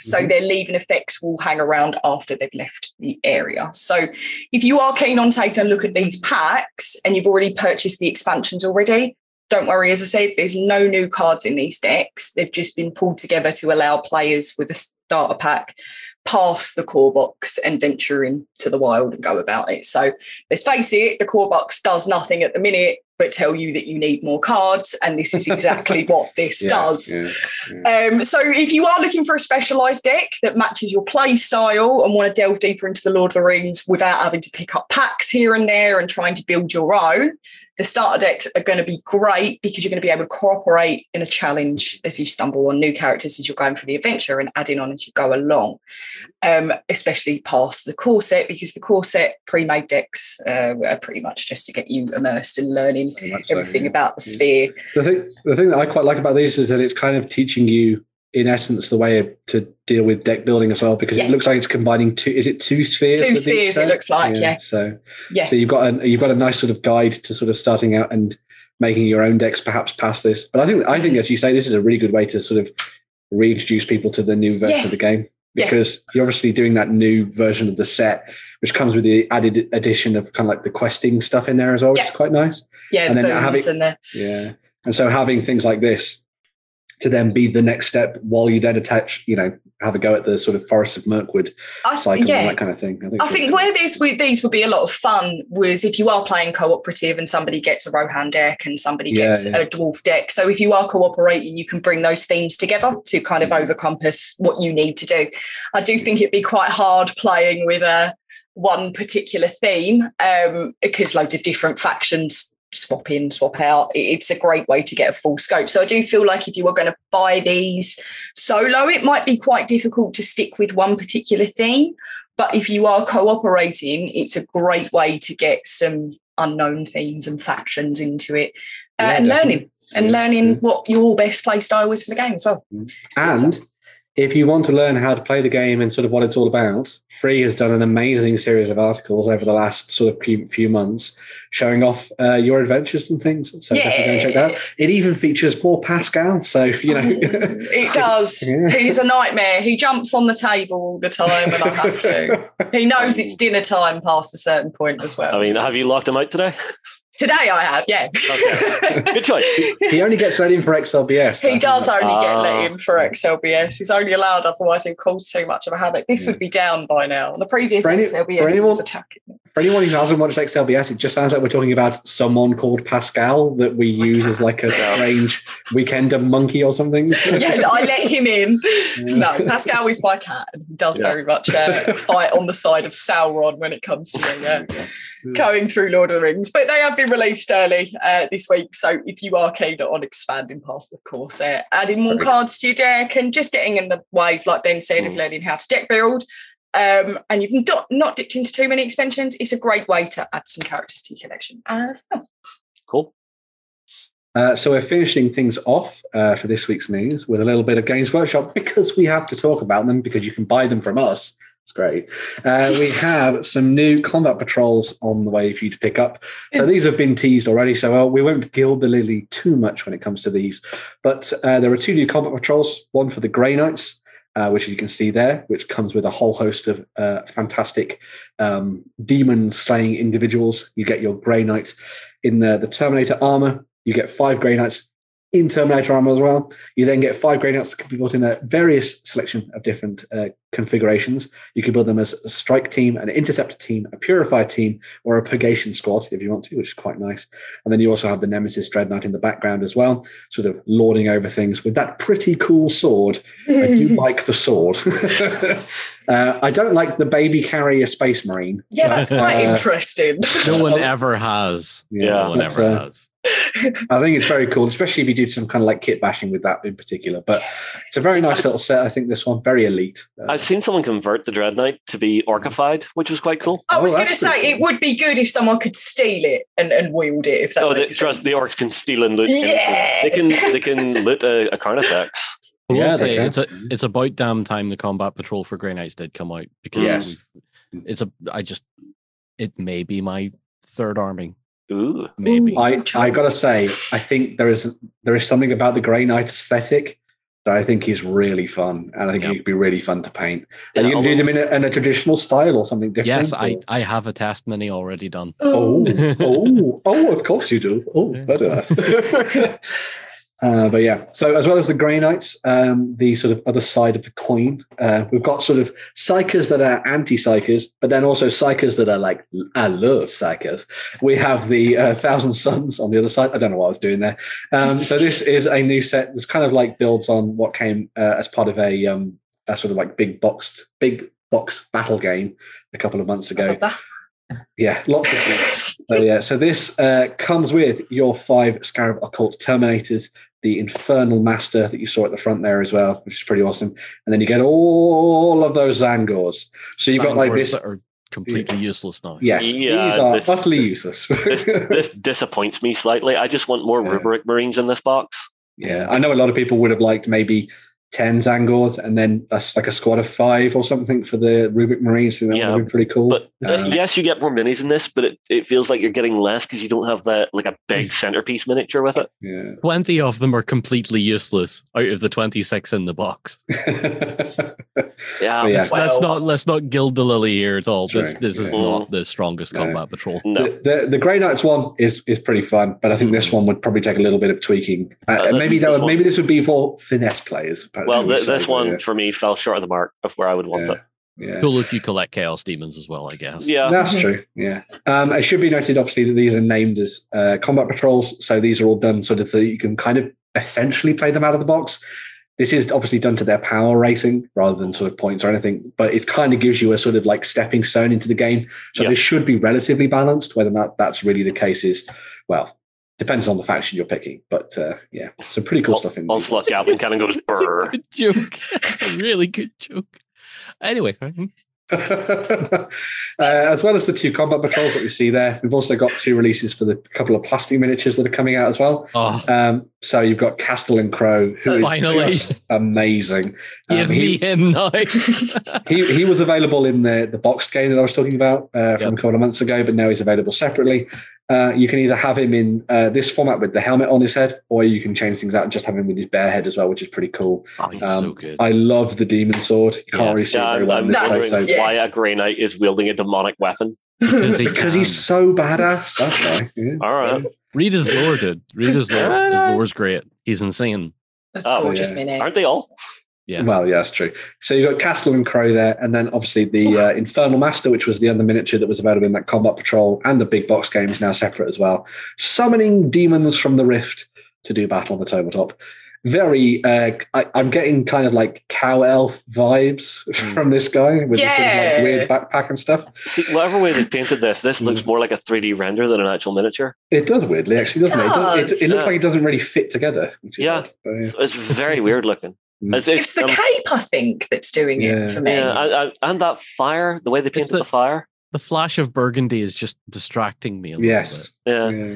But I don't know. uh, There, there's something very uncanny valley going on here. Yeah. The interesting thing about this, though, is it kind of obviously fits into the, the idea that the Chaos Space Marines wear slightly more of that archaic armor bit. that they Mhm. wore back during the heresy. So this kind Oh, of yeah. like fits into that. So Yeah, that's like a Mark III Yeah. armor, I think. yeah. So if you've got some uh, Horus Heresy plastics, for example, or maybe from the new Horus Heresy plastic stuff set that's not coming out but probably is. um, I, I, I, I honestly don't. I, I honestly don't know. But anyway, uh, this could this could be a really good fit for that if you want to kind of do something sort of Horus Heresy and uh, uh, Thousand Sons. Obviously, just paint them in a different color because obviously you need them in red. I think it's red, wasn't it? Red. Yeah, it was. Thousand Sons. Yeah, It was. So, yeah, some fun stuff there. But yeah, so some really fun stuff there for uh, 40k. Well, some moder- moderately cool stuff for John to play with in 40k in the near future. Some really nice miniatures as part of those combat patrols and those new characters as well. Uh, it's a nice little sort of um, entry point for people who maybe missed out on the uh, box game when it released last year. But uh, yeah, they're finally sort of catching up with themselves, Games Workshop are. And the Tyranid one shouldn't be too far away, which should be quite nice to dive About into. the Kroot. Is that close, do you think? As, as, as much as don't, Lloyd, don't talk about the Kroot. They've As just had what- their codex. No, That's one- true. there's no more crit coming. there's nothing else coming. Uh, well, you never know. If Lloyd bugs the people in the kind of like Oh. web chat enough, maybe they will eventually get round to recent Kroot. I'm. I'm, I'm, I'm honestly amazed he hasn't started a petition. Give it time. You know, Give it open time. letter to Games Workshop. Please give Kroot. yes, yeah. Well, maybe we should make Lloyd do that now. He's got his new place. We should do that. yeah. Surround him with Kroot and then just let him go. That'd be the way to go. But yeah, so yeah, uh, that was the uh, news uh, for this week. Hopefully, you saw something there that was quite interesting. That you want to dive into a little bit more detail. You can always check out the links in the description down below if you want to follow a little bit more of the news and see what else we've been talking about. Some really interesting stuff that came out this week that we didn't manage to fit into this weekender. Uh, we're going to take a little bit of a break and then we're going to be back to talk about 3D printing and how much of a shizdash it is. So, yes, see you soon.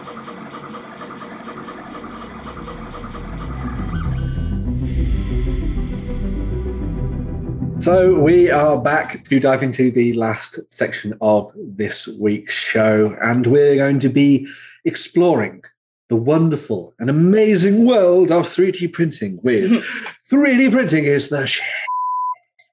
You don't know what I actually said. Is that last one? You're really trying hard to be theatric in this episode. I have to. I have to make up for the amazing and voluptuous Jerry. That The absence of rolls Jerry. around. Whoa, whoa! When did Jerry become voluptuous? He's a sexy man. There you Don't? Okay, man. Okay. Hey, Thanks lot, he, he, he feeds me indie games and indie miniatures, so you know he, he has. So get what, like- love, so, Like sweet chocolates on a chaise long? Yeah, you Yes. go. Indie, indie, Yes. my love. yeah, yeah, Chef's kiss. yeah, pretty much. But anyway, back to miniatures. That got weird. Uh, we, uh, so, uh, as I was saying, we're going to be looking at some 3D printing stuff uh, at the moment. And um, after last week, you would be forgiven for thinking that we all just care about Mörk Borg and amazing, uh, dark, twisted fantasy stuff. Um, but actually, you're right. Uh, because I picked a company that does amazingly twisted and weird stuff called Bestarium or Beastarium, however you want to say it. Stadium. How twisted are we talking, Ben? Oh, so twisted. And I think Justin's way of, expe- of saying the title is the best way to go. So uh, this is go for it, Justin. Stadium. There we go. I'm gonna get. Can we just now sound cap or whatever like, cap, capture that and then Oh put god, someone's gonna put that on a soundboard, Yeah, and yeah. ev- it's just going to be ba ba ba ba ba. Stadium. YouTube will clip this. Yeah, yeah. So Bestarium Miniatures uh, has been around for, for since last year, but they do a range of fantastic looking and utterly grotesque miniatures for you to use in your role playing games, in your uh, tabletop war games, skirmish games, whatever you are. Halloween so, decorations. I was Halloween decorations. Yeah, I mean, Um, Valentine's Day gift. you could exactly. You know, ev- everyone's got a Oh wow! So yeah. So these are just think Diablo, think uh, sort of Dark Souls, and then mush That's that together grim. With twisted Warhammer art and design from the olden days, uh, and then a little bit of Mörk Borg and all that kind of stuff as well. And that's when you get these amazing miniatures, as you can see here. I mean, do you Um, remember the old Wesley Snipes Blade movie? Oh, I what do. Balthazar inside? Yeah. Are you talking about Balthazar? The yeah, the the Asian vampire that was just like a puddle. Yes. That is that is very yes, yeah. I think that works quite nicely there. but um, yeah, like everything that they've done is perfectly awesome for anyone kind of looking to do sort of wow. twisted and weird wargaming on the tabletop. Um, I think, as I say, this would be perfect for anyone who's doing Mörk Borg and that kind of thing because it just fits that so nicely. But I think you could. I, this is the kind of stuff that I think people who are interested in the uh, 28 movement would be really fascinated by. So that's kind of looking at sort of old, sort of Blanchitsu style stuff. Like imagine that painted up in a Blanchitsu style with like Oh. yellows and sort of warm reds and all that kind of thing. That'd be amazing.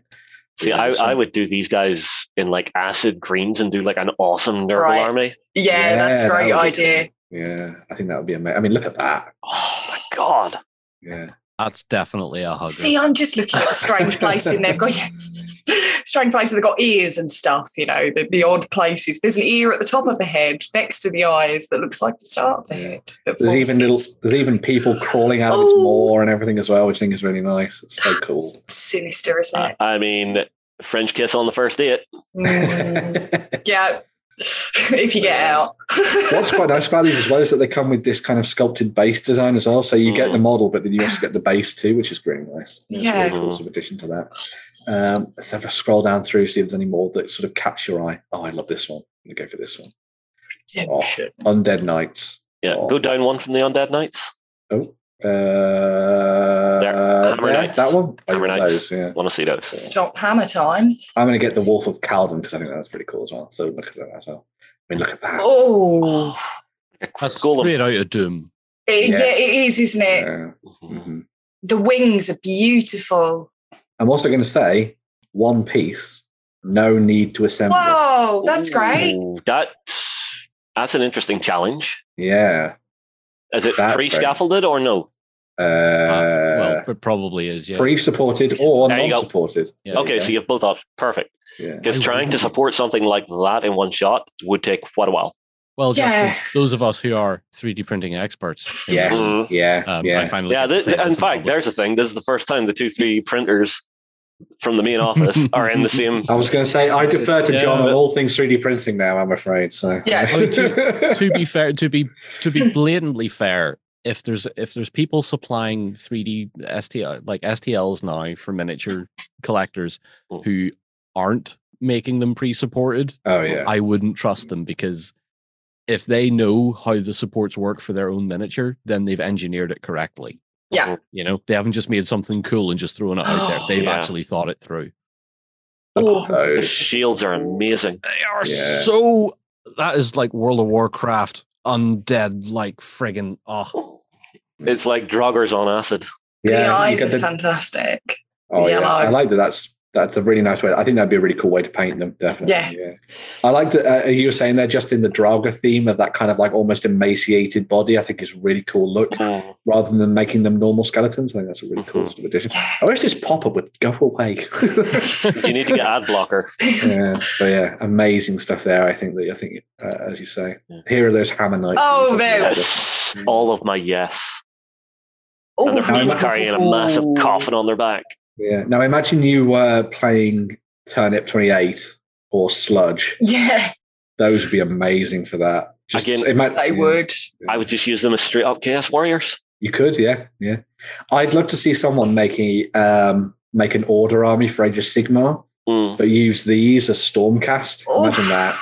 Yeah, like that could really work. Twisted, fear. horrible versions of them Yeah. that maybe like live in Shyish or something. I think that'd be really cool.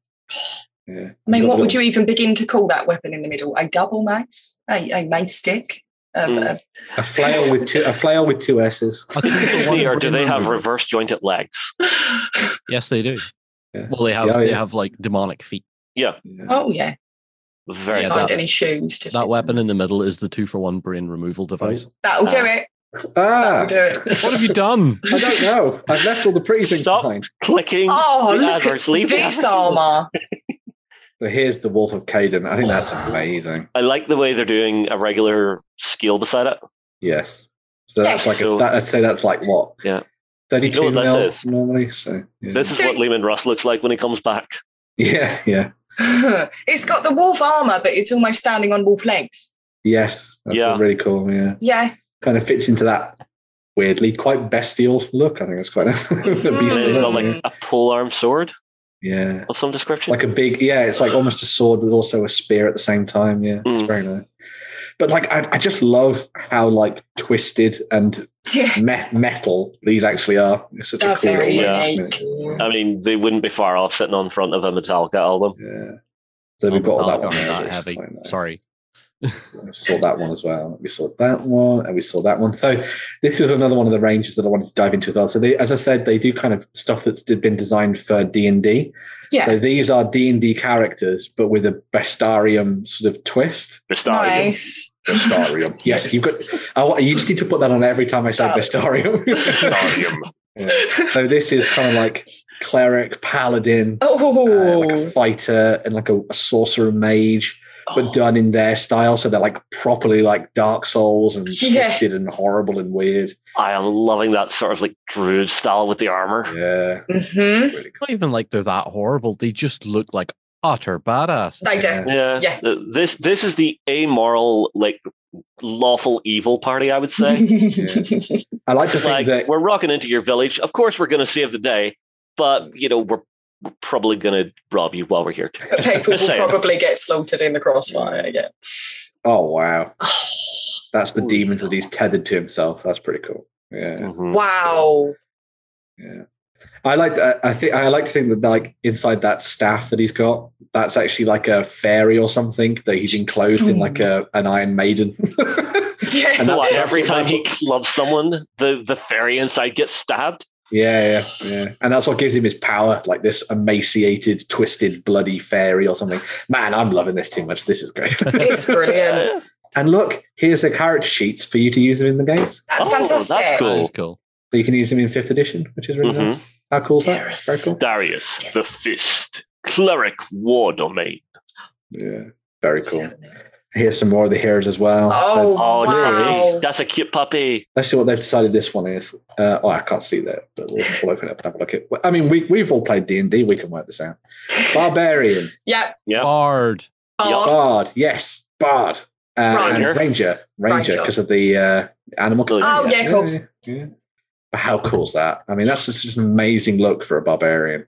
Mhm. just like this horrible, twisted individual. He's got cool. muscles on muscles that shouldn't does. be muscles. Yeah. yeah. Although look, look at that bard. He just looks Oh, so I know. snarky.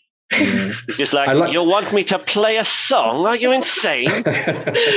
he will hit you with his accordion. Yeah. I like that he's um he's cleaner than the others. Yeah. Like he actually course, cares he- about he's a bard. He's char- charismatic to the T. Yeah. And he's carrying like almost a katana. Yeah. Yes. Mm. Or like a Drinking saber horn? style thing. A drinking horn as well, yeah. And there's also that Slavic influence there as well, which I think is quite nice. It kind of like goes down that route rather than a traditional sort of sort of Western European style of a mm. bard, which is quite cool. That- and that- again, that mutt is amazing. Oh, the scar on the face of the barbarian. I will name him Yeah. Fluffy. Look, Justin, the ranger has an arrow. Yes, this makes me happy, so I didn't have to mention it. Although the arrow is going through the bowstring for some reason. Oh, shut up. hey, you're the one that brought this up. This is your fault. I blame you. and this is the last Oh. bit of their lone heroes that they did, which is from the first edition of this. oh, I love that. Love the So, barbarian yeah. in the back. The, No, Yeah. the dude up front with the helmet that has the creepiest eye holes. Yeah. That feels like, you know, medieval Bioshock to me. Mm. Mm. And then you've Well, you- got a very nice rogue there as well. Yeah. I like the idea of doing that guy and then have blood like trickling out of the eye sockets. or Oh, something. yeah. Then stop selling this to us.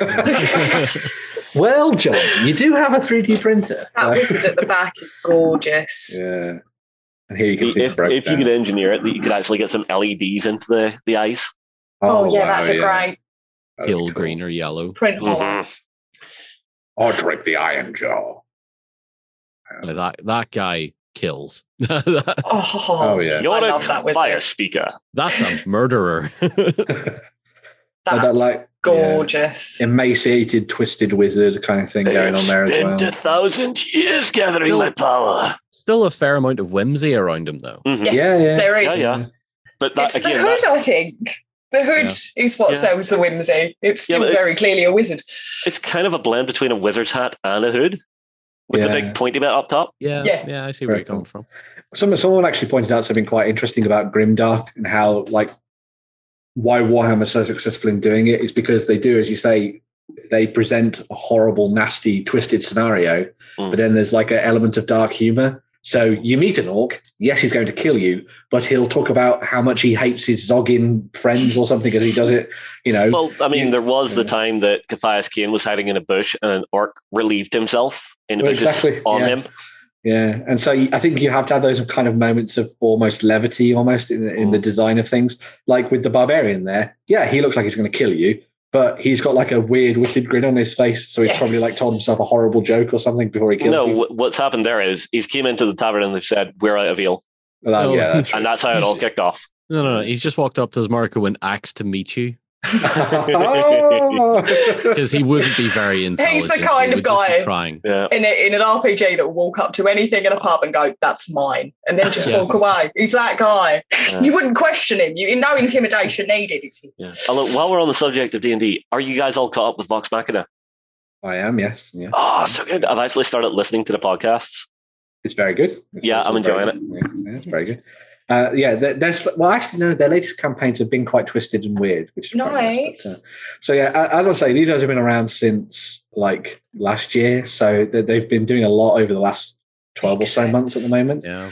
Um, I just wanted to highlight a few of these. If you see any that catch your eye again, just please let me know. But uh, some very nice stuff in here that I think is very. Oh, what's the desert of the giant skull? There's a the giant Desert of the. Giant Skull. That row that, That you're one. on, take one There in there. go, you go. Yeah. Let's let- look at that first for you. So Quite here's all Tzeentchian. Yeah, Tzeentchian, Tzeentchian Egyptian. Oh, look, there's Dwayne the Rock Johnson up in the back. yes. Yeah. it's the Scorpion King. That is, Oh, that is the smallest photo in the world. pictures. Those are cool. photo. Ooh, they're cool. nice. Yeah. Really nice assassin. Oh, That's look, very- the feet. The feet are. Oh, I love Mhm. the feet. Yeah, with the crow's claws. Because that could almost be human until you look down. Yeah. Yeah. Well, I think court- the that's court maybe of just owls. literally on their boot. Yeah. No. Maybe Oh, Hard very, very cool. Could be, though. You are correct. questionable. There we go. There's your big scorpion is. riders. Well, well, scorpion centaurs. Cent- center, centipedes? Centipedes? Center scorpions? I don't know. It's something, Four tars. There we go. Yeah. Yeah, yeah. Yeah, that that will do. Daughters. There we go. Yeah. Oh, wow. Some really nice action poses. hmm It is very Scorpion King, that one, isn't it? Yeah. Yeah. Nice to have the sculpted bases, but then all these, as you say, these sort of elements that make it feel more action packed. Mhm. So it looks like they're in the midst of battle. Yeah. Because I mean, they'll you got to be careful with those when you're packing them. But Yeah. But even the way they've they've sculpted the armor onto that particular character, yeah, you can see it's literally just a breastplate that has been strapped onto him, and you can see all of the skin and stuff. It Yeah. feels like its own separate component. Yeah. Really nice design. all the rippling and the Oh, muscles wow. and the veins and things. Oh, yeah. well. yeah. He's been in the Again, stuff stuff that you'd hope would come out through in the uh, the final sculpts, the final prints as well. So Mm. yeah, Oh, this is Mostly great. when you see them like this, chances are good that it will come through. yeah, I think that actually is. Well, I- I'm not sure. I couldn't tell for sure, but uh, yeah, very nice. Uh, we've also got some of these. So we had these ones, which I think are really nice and very Dark Soulsy again. Mm, Like a very really nice feral button. in a way, aren't they? Yeah, Like regal looking. almost Diablo esque as well, actually. Mm. Yeah. So got those. And this was one of the other big sets that I thought was really nice, actually. So this is a big collection of sort of twisted and weird stuff that they've been working on. Ooh. Every, everything's twisted and weird. but yeah, so you've got sort of your like your hangers on that have been sort of uh, attacked by weird things and turned into minions and things I mean, and stuff. Kind of feels like a necromancer has went out to make friends. yes. yeah, yeah. They may no harm. I mean, look at that. that makes harm. enslaved moose. Mm. Is that with a a It could be. person Lesson? hanging out the front with the spear. Yeah, Yeah. the victim. Yeah. Oh God! But it's the fact that like this was obviously some mighty creature, but these little kind of like brain slugs have kind of attached themselves to them and have twisted them and turned them into horrible creatures that go oh. hunting on the moors and things. You are flesh puppet now. And look at that, yeah. Like- Oh, Oh my God! that's Yeah. great. That's petrifying. So you're gonna you're gonna you're gonna buy some of these, John? Oh. This is oh, this is the complete opposite of what I usually go yeah. for. So Yeah. sadly, not. No. no. Oh my I mean, look God! at that and that Yeah, one. Oh, That's great. Yeah, you could do such a good like zombie horde with these. you're really Well, you, well, as well as that, the sci-fi. Well, not particularly sci, but space as well. You could do something older, uh, something biological. Mhm. Yeah. You could like, like yeah, you could just remove something like the shield there, Yeah. and that's like combat, like almost like archaic combat arm or something. Yeah. Maybe well, I mean, like if, shock sticks or something. and stuff. if you paint it up like it's say a Kevlar plate that he's wearing, Yeah, yeah. Easily get over something. I mean, that's amazing. Oh, Yeah. alien feels and It's grim. It's Yeah. beautifully grim. So, um, as you can see here, as part of the collection, uh, they have a whole range of um, different things for you to pick up. As they've been going for a year or so up until this point, and they look like they have no signs of stopping. I know a lot, a lot of people have been diving into this and painting them up for their own uh, amusement on the tabletop. I know uh, there was a particular model in here that I think everyone has been printing on Etsy. Uh, that's that guy there. There, I'll show. I'll just show him off. Look at that. Oh. I Oh wanted to be a church, but Mama said no. I mean, look at the, the end of the spear with the hand like this. Bless you, my Yeah. child. Stand. Oh, this is like Pyramid's head's thinnest cousin. yeah, yeah. Yeah. A religious cousin. Yeah. So, yeah. Ah, Amazing lo- stuff. Loads crossbow with religious intent. But yeah, May the so- power of Christ be with you. as well as the, the bundles and things, they also have their tribe. Um, so a lot of um, creators now will obviously have their Patreons and their My Mini Factory, but Tribe is the kind of My Mini Factory is the kind of Patreon within My Mini Factory for you to go and check Mhm. out. Um, so they've got stuff that comes out every month. Uh, the most recent one was the Penitent Oh. Crusade, which you see there. There is actually a better picture of that that I'll find in a second as I scroll through. Uh, let me just go and find it while I'm chatting away. Um, Waffle, waffle, waffle. Oh, there we go. That was the uh, that's the March bundle that you can pick up. oh, So if you're interested in playing around with twisted and weird religious like, occult sort of stuff, going on all all I'm well, hearing isn't it? bring out your dad. Bring out your dad. You know, I'm not quite is dead yet. You know, what all this is actually reminding me of. It's it's Kingdom Death with more humans in it. Mm, yes, yeah, Yeah. yeah. It? It's just more. It's Kingdom Death, just really, really more Yeah. humanized twistedness. Oh, look at the, the barbed hook weapons down the center front there. yeah. Those are terrifying. Mhm. Will it load? The Come image is on, too big. There we go. but yeah, Get a lot in there. What's quite nice about it is that you get the character models and then you get the because obviously these are 3D prints, you can print them out as many times as you like, but you get mm-hmm. four of those, duplicate that up, you know, to a squad of 12 or something. That's Yeah. your unit of warriors in pretty much any fantasy game, basically. I mean, you quite could nice. do like a Dark Empire Yeah, yeah. pick for Warhammer Fantasy if you wanted to go back to the old world. Very much so. Yeah, uh, but they've they've obviously got that coming out this month. Uh, they also do. They're also working on a revamp of some one of their uh, older kits. So there's this one, which is going to get re uh, has, has been sort of twisted and updated. I've said twisted so many times. Twisted. happens- That what is though, Ben. When the dungeon comes for you. exactly. Yeah. yes. Yeah, it's amazing. Oh wow! Um, I've just seen the bodies in the middle of in the cage. Oh, yeah. Going, Yeah, in the oh, belly. And Like look at the other guy with the hands are actually the cages. Yeah, it's like a bloody Wicker Man. That's terrifying. Uh, Uh, but yeah, But so good way. if you join them on Tribe, uh, you can obviously get your hands on these uh, particular miniatures. But they also have this free welcome pack. That these, so this is all the things you get for free when you sign up to their Patreon. Uh, well, not Patreon, their Tribe. You get all of those bi- different bits and pieces to try out as soon as you get started, which is pretty cool. You can also buy them separately if you like, but you get a big one and then also a couple of sort of smaller miniatures and then the terrain features as well. mm. Uh, but it's a pretty um, awesome looking one to go and check out. So, if you're interested in 3D printing something uh, evil for use in your games of uh, Mörk Borg on the tabletop, then I would recommend going to check out Bestarium. Say it again. Justin. Stadium. There we go. Yeah. Yay. Yay. Pick those up and use those on the tabletop. Some really fun stuff for you to have a look at there. But I think uh, you'll agree it's pretty cool. And uh, as is the case, they've been around for a while now. They're on Facebook and all those kind of um, social media platforms and that kind of Mhm. thing.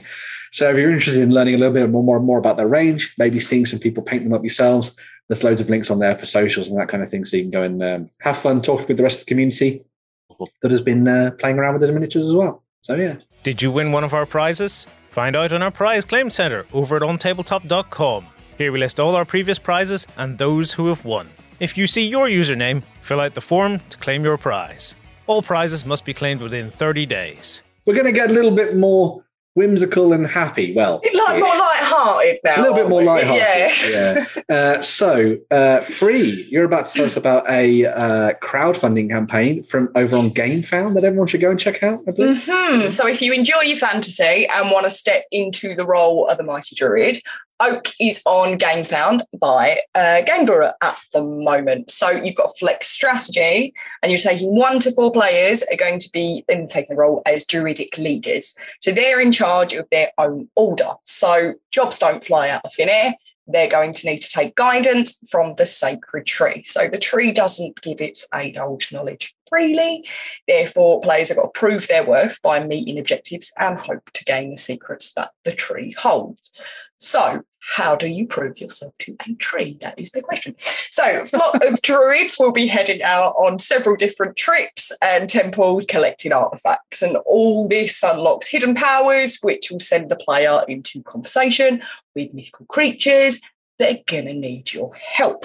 So, all of which establishes the place of worship so the order can grow uh, in strides and hope to create prosperity across all of the lands.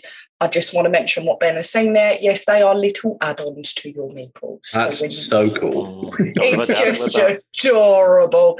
Um, so more of board that's covered, you'll get more grips uh, and more that your order will become into. So missions start small, but more power comes to the order and responsibilities responsibilities will grow the further you go in the game, just to make sure that you are truly committed to the tree. Um, your leaders, as I said, is going to get upgraded into elder druids, uh, and they have a wider uh, span of influence that can upgrade actions later on in the game. And as I said, the different druidic clothing pieces that you can add that represent that is just darling. They're, they're fantastic. I really do love the additions to the meeples. So they make their way up the oak tree and meet the demands of the wishes of the tree across three turns of the day. So at the end of the day, they'll need to go out and forage and get potions together to help the weird and wonderful creatures that are lurking across the forest. So you've got gear up for the Solstice Festival, keep watch over the sun, and by the end of the fifth round, players will tally up all of their influence and do goods they've done around the environment and the person with the most devoted knowledge uh, is the winner, depending on how much success they have in their order. So there's two different pledges, nice and simple on the campaign. You can get mitts on uh, the retail copy. Uh, which is the bottom, uh, which will be able to pick up a discount on the game page. So if you do think that you're going to end up looking at this later on down the line at, at FLGS, uh, you can get this at a discount there. And you've also got the deluxe version, which has got upgraded components using utilizing wood and loads of game found exclusive extras too. So you won't be able to get hold of this once it heads off Ah, to game get an insert. That's kind Look, oh, I do love a tidy inside of a game. Oh, that's a Yeah. good insert. Wow. but this, it looks like a lot of fun, and as I said, it's taking that high fantasy. There's so much Oh. extras. Yeah, you get extra stuff in oh, the it's deluxe. double-sided board. Oh, Calm down, man. Calm down. It's all right. It's all right. Yeah. Uh, custom-shaped wood. I, I, don't, I don't think, unless you, you've been playing board games for a long time, I, I bet you get just as excited about wooden meeples as oh I do. yeah. Yeah, Yeah, there's nothing quite the same as wooden meeples, let alone the fact that you can add little things to them too. It's adorable. But um, it does look really interesting. It got funded in, in a matter of hours um, when it went on to GameFound. Game Brewer have been looking at this title for a while now, so people have been keen and excited. And if you do want to get yourself a slum um, car protectors, they are available in the add-ons as well if you do want to keep them nice and clean when you first get it. Look at them. Look Yeah. at those. I am loving the fact that they're showing the differences between the base game and the actual deluxe one there. Yeah. yeah. That's really nice to see because sometimes you'll see it say deluxe and it's just like, well, what do you get? what's upgraded, what's so to find out. deluxe. Yeah. yeah, yeah. It's So nice there seeing is- that. You can So- certainly see the difference. Do these apply to like uh, um, upgrades that your druids can get? Do you know? Are they These like- these seem to be given when you've when you've met a series of tasks. When you got to a certain Ah, point, they'll upgrade to an elder. Um, nice. So these like will that. be given to your elder. and they come in all versions of the game, which is pretty cool. So Yeah. nice. Yeah, very cool. So your little meeple can be rocking an accessory as well. Yeah. I'm a, But- a big fan of worker placement games, so this one sounds right up my street. Yeah, it does look like a lot of fun. There's 20 days left on the clock for this one. There isn't any stretch goals. As I said, you've just got your add-on of your card protectors. It's a nice, simple campaign. So if you do like the look at this one, um, it It's is not a huge ask for the price of it as well. No, no, No. 85 euros. Not pretty, Mhm. pretty good, though. Yeah. No. And there's lots of videos as well. So if you want to learn a little bit more about it, you can go and see what other people have been check, talking about and, and diving into. Get a little bit of gameplay on the on the screen, and and uh, as you think about your pledge and stuff, which is quite nice. So it also said it was one to four players as well. I think it was. Wonderful. Yeah, it'd be interesting to see going off on your own. I love a solo board game as well, so it'd be quite nice and Oh, fulfilling, as it were. Oh no, they're darling, aren't they? They're just Then adorable. Ben's level of want increases. Well, I love I love intensifies. Everdell because it has like really nice, lovely Yeah. components, and it's set in a wood. And so this has really nice components, and it's set in a wood. So like, what? Yeah, yeah, yeah. Yeah, this is where I'm at as well, Ben. I'm very, very much in a similar Just- boat. Very nice. Just missing the anthropomorphic animals. That's true. Yeah, but yeah. Mythical So creatures. yeah, if you're interested in that one, uh, what? How many days was it left? 20 days left on the 20 days. clock. That one. Very cool. Yeah. Cool. So uh, we're going to close things out uh, for this week on the Weekender with uh, just one more Kickstarter for us to dive into. Uh, we talked about old school role playing games and stuff uh, throughout this show. When we looked at that indie, and of course, we looked at some Bestarium stuff as well. But, The stadium. but there we go. You're not getting away from this one. no, no. So the This is over- my favourite thing ever. I hope you continue this forever. Yeah. Hey, It's maybe gonna we'll be see on them my at Expo. tombstone. Yeah, yeah. Uh, so, as well as uh, some really nice miniatures and things, it's also a role playing game that you can check out from it, guys at Exalted Funeral. Um, so, this is a new Kickstarter that is looking to bring to life a set of classic role playing game books for you to use on the tabletop. Um, it's going to be sort of split up into two. So you get the two different box sets. You've got the classic game set and the advanced expansion set. Mhm. Very similar to kind of like old school OSR, if you remember that from back in the day, D&D. You'll also notice that the artwork that they're using for this one is very similar to that kind of art style from back in the day as well. Um, the game itself, the role-playing game, is very similar to traditional Dungeons and Dragons. Uh, it kind of takes, as I say, that sort of 70s and 80s style of role playing Nice. where everything is very hard uh, and you know things are not stacked in your favor. You are probably going to die if you come up against a bunch of stuff too quickly. It's all about planning and sort of uh, Kill those rats, about- get those levels. yeah, kill rats, get levels, but one of those rats is actually a massive demon and eats your face. That's the kind of thing we're looking at with this one, which I think is quite nice. They've kind of perfected this as part of like the um, indie community over the last couple of years, and so the intent with this is to kind of approach those old school, old school RPGs, but in, with a new design philosophy. So all the books have been laid out really nicely. All the artwork's really good, which we'll see in a little second as well. Uh, and they've really sort of approached this from kind of like a, a, a love letter standpoint, looking back at those old role playing games. As you can see, it kind of has those classic old school uh, classes and things in it. So Mhm. you got things like the acrobat, which I think everyone who's played sort of old school D and D will know. You got your bard, your illusionist, your knight, the magic user. I love that. It's not. Oh, It's not sorcerer or like wizard. It's magic user. You're is what you are. allowed. Yeah. Yeah, They- that, they- that that's so open ended. You could be Yeah. anything. Exactly. They they've stopped short of making elf a class as it used to be in old D and D. So that's quite What nice. is the last name in the races? uh, the Spindable? The Spindable. Sphinxnodin? It's it's basically like a, a Nordic gnome kind of thing. Okay. I think so. Yeah. So it's. a- I- an I'll, I'll just call sort it a of Blin. Yeah, or like a dark gnome. I think is the is the way that is. Just I'm sure someone can- fine. Yeah, yeah. I'm sure someone can uh, uh, correct me in the comments if I'm wrong there. But uh, Mm. yeah, some very nice stuff. Um, as I say, it's kind of broken down into the two different sets. So you get the classic game set, which comes with these really nice sort of A5 books. So you get one for characters, magic, adventures, monsters, and treasure. Uh, so these will kind of like guide you in the making of characters, how to use magic, all the different monster for you to face. I think there's like a hundred plus monsters in this book, which is pretty cool.